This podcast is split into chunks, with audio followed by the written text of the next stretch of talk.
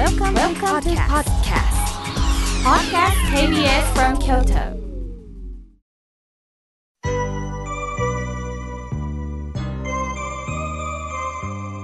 さあここからはたくさんのメッセージをいただきましたので順に紹介させていただきますまず長谷川さんいつも局にお手紙を届けていただきまして本当にありがとうございますゆっくり拝読させていただきますねそして次に平方のキティさんありがとうございますもう欠かさず土曜日の8時聞かせていただいております妙慶さんの柔らかいお話の仕方僧侶としてのご法は本当に欠かさず聞いております。よろしくお願いしますとのことです。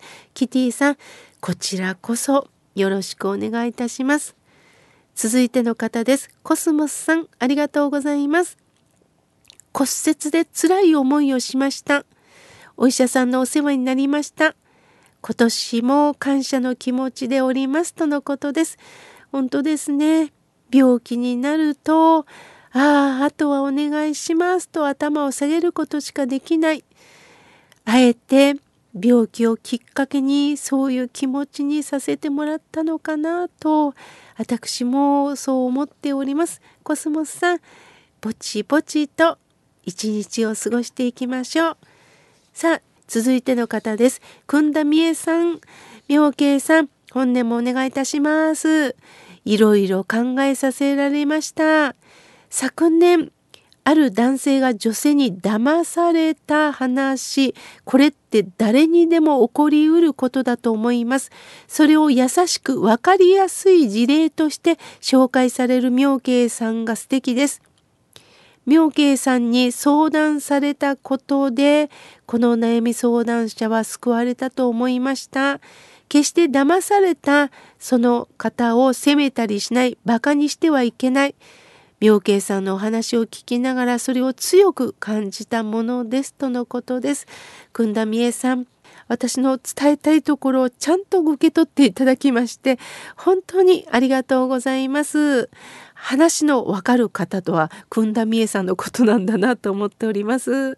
そうなんですね。あの法話する中でね非常に難しいことは例えばある事件被害に遭った悲しい思いをされてる方を事例に例えてもその方が悪いんじゃないまたそれによって被害に遭った方がバカなんじゃないもうこれはね私も含めてみんな凡夫なんです。NHK の心の時代で放送させていただいたようにあの凡夫なんです本当にいつでもいつでも人間というのは煩悩具足の凡夫ですからきっかけ次第で何をしでかすかわからないんです。このことを私たちは本当にこう身で感じていかないといけないんですよね。だから共に悲しみをいただきながら生きていきましょう。くんだみえさんありがとうございます。さてみょうけいさん再放送 NHK あるんですよねとのことです。あ、ありがとうございます。美香さん、メールをいただきました。そうなんです。NHK の心の時代 E テレで、えー、今日まさに午後1時から、えー、再放送がありますので、またぜひ見てくださいね。ありがとうございます。さあ、続いての方です。キューピーダゴさん、ありがとうございます。妙慶さん、素直にラジオを聞くことができました。たまたまラジコで拝聴しました。縁を感じます。これを機会に拝聴したいと思いますとのことです。埼玉県より、えー、わざわざ訪ねていただきましてありがとうございます。さあ続いての方です。コナンさんありがとうございます。妙慶さんありがたいお話本当に嬉しいです。昨年妙慶さんに悩み相談したところじっくりと取り上げていただきましてスカッときましたとのことです。ありがとうございます。そう言っていただきまして本当に嬉しいです。あのー、やっぱり皆さん悩みメールを送る中でもねあの極力私も答えを出さないようにしてるんですが今この方は何を求めてるのかなと考えた時に何か一つ刺激にある言葉の方がいいのかなと思ったりする時には私なりにあの言葉を添えたり今この方は本当にもう心も体もボロボロ状態で聞く余裕なんかないなってっていう時にはもう本当にやんわりとその心に寄り添うだけにあの気を使ったりはしております。何でもあの相手に伝えればいいわけではないということは私も極力気をつけるようにしております。ありがとうございます。続いての方です。琵琶湖さん、メールありがとうございます。妙慶さん、スタッフの皆さん、おはようございます。今日も癒されながら聞いております。治療の方は順調でほっとしましたとのことです。ああ、よかった、琵琶湖さん。あの、体調のこともね、メールで伝えていただきまして、私もほっとしております。さあ、続いての方です。メールをいただきました。まゆみさん、ありがとうございます。本年が素晴らしい年になりますように、妙慶さんの声に安らぎを感じますとのことです。そう言っていただいて本当に嬉しいです。ありがとうございます。さあ続いての方です。おはがきをいただきました。やすこさん、尼崎しおりありがとうございます。妙慶さん、いつもいつも土曜日欠かさず拝聴させていただいております。メモ帳もなんと2冊になりましたとのことです。わあ全部書き留めてくれてるんですね。嬉しいです。井村屋さんのお赤飯の元が届きました。びっくりしております。ありがとうございます。とのことです。わざわざ報告していただきまして本当にありがとうございます。美味しく召し上がってください。さあ続いての方です。やっちゃんさんよりいただきました。ありがとうございます。妙慶さん、おはようございます。以前、プロゴルファーさんが出ておりましたね。えー、マークをつけていたんですね、とのことです。そうなんですよ。あの、井村さんのね、あの、ロゴマークがとってもね、あの、素敵でした。いつからスポーツ番組だったんでしょうか？とのことです。あ、そうなんですね。初の、あのー、スポーツ選手の登場だったので、あのー、もしかしたらまたどんな素敵な方がゲストで来られるかは分かりません。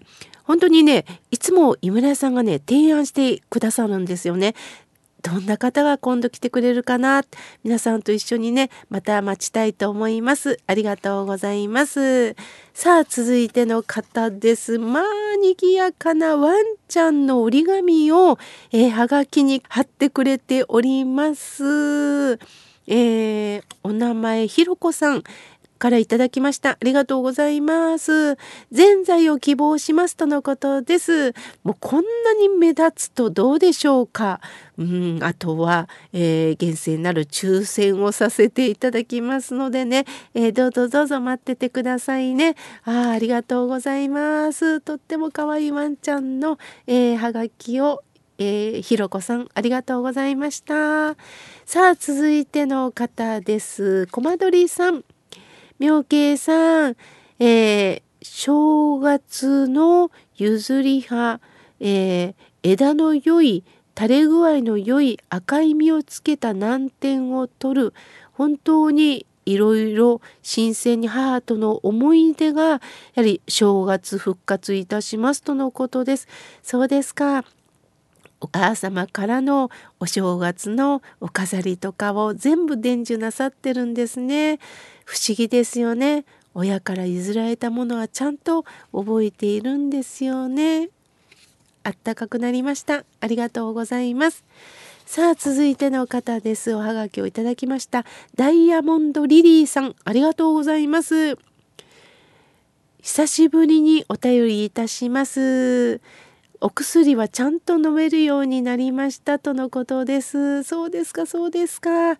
よかったです。あのー、本当にね、えー、体調というのがあると思いますのでねあのくれぐれも気をつけながらそして、えー、ダイヤモンドリリーさんはお孫さんに癒されてるんですね。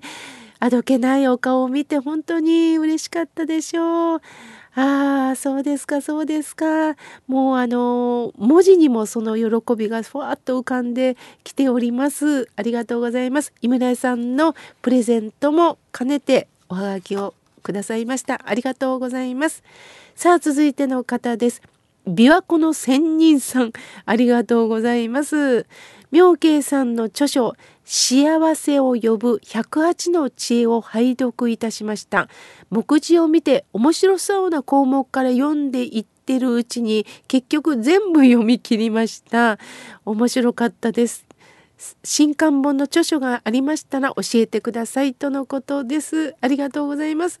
えー、今のところ新刊はこの幸せを呼ぶ108の知恵となります。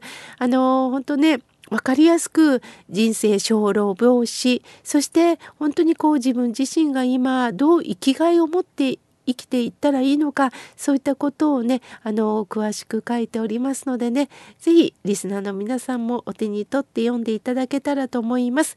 琵琶湖の仙人さんありがとうございます。おはがきとってもねユニークな文字ですねすごくインパクトのある文字で送っていただきましたありがとうございますさあ続いての方です。ラジオネームみかんばあばさん。ありがとうございます、えー、おはがきをいただきました。今年もよろしくお願いいたします。さあ続いての方です。ラジオネームとしこさん。妙慶さん。今年のテーマ感謝と決めました。今自分がここにあることに感謝。一日を大切に生きていきたいです。本年もよろしくお願いいたします。とのことです。としこさんありがとうございます。本当そうですよね。感謝っていうのはやはり頭を下げていく。本当に周りの人にこうして私は支えていただいているということ。そしてとしこさんも書いておられるように存在私が今ここにあることに感謝なんですよね。自分を自分で作ることができません。多くの恵みによって育てられてきました。ありがとうございます。続いては山陰のおっさんさんからお年賀いただきました。忙しい時こそ空を見上げてごらん。雲も悠々小鳥も悠々。いいですね。本当そうですよね。忙しい時っていうのはバーッと目的に向かってね本当に余裕なくあの走っていってしまいますがそういう時こそちょっと空を見上げてごらんっていうことですよね。ありがとうございます。さあ、続いての方です。ラジオネーム、いすみさん、ありがとうございます。本年もよろしくお願いします。とのことです。こちらこそよろしくお願いいたします。そして、ラジオネーム、テントウムシさん、ありがとうございます。妙慶さん、今年も放送楽しみですよ、とのことです。そう言っていただいて本当に嬉しいです。そして安弘さん4コマ漫画をはがきに貼って、えー、送ってくださいました。とっても可愛い龍さん。2人のパチッとした可愛い龍さん、えー、4コマ送ってくださいました。ありがとうございます。じっくり読ませていただきますね。まだまだたくさんのメッセージをいただきましたが来週紹介させていただきます。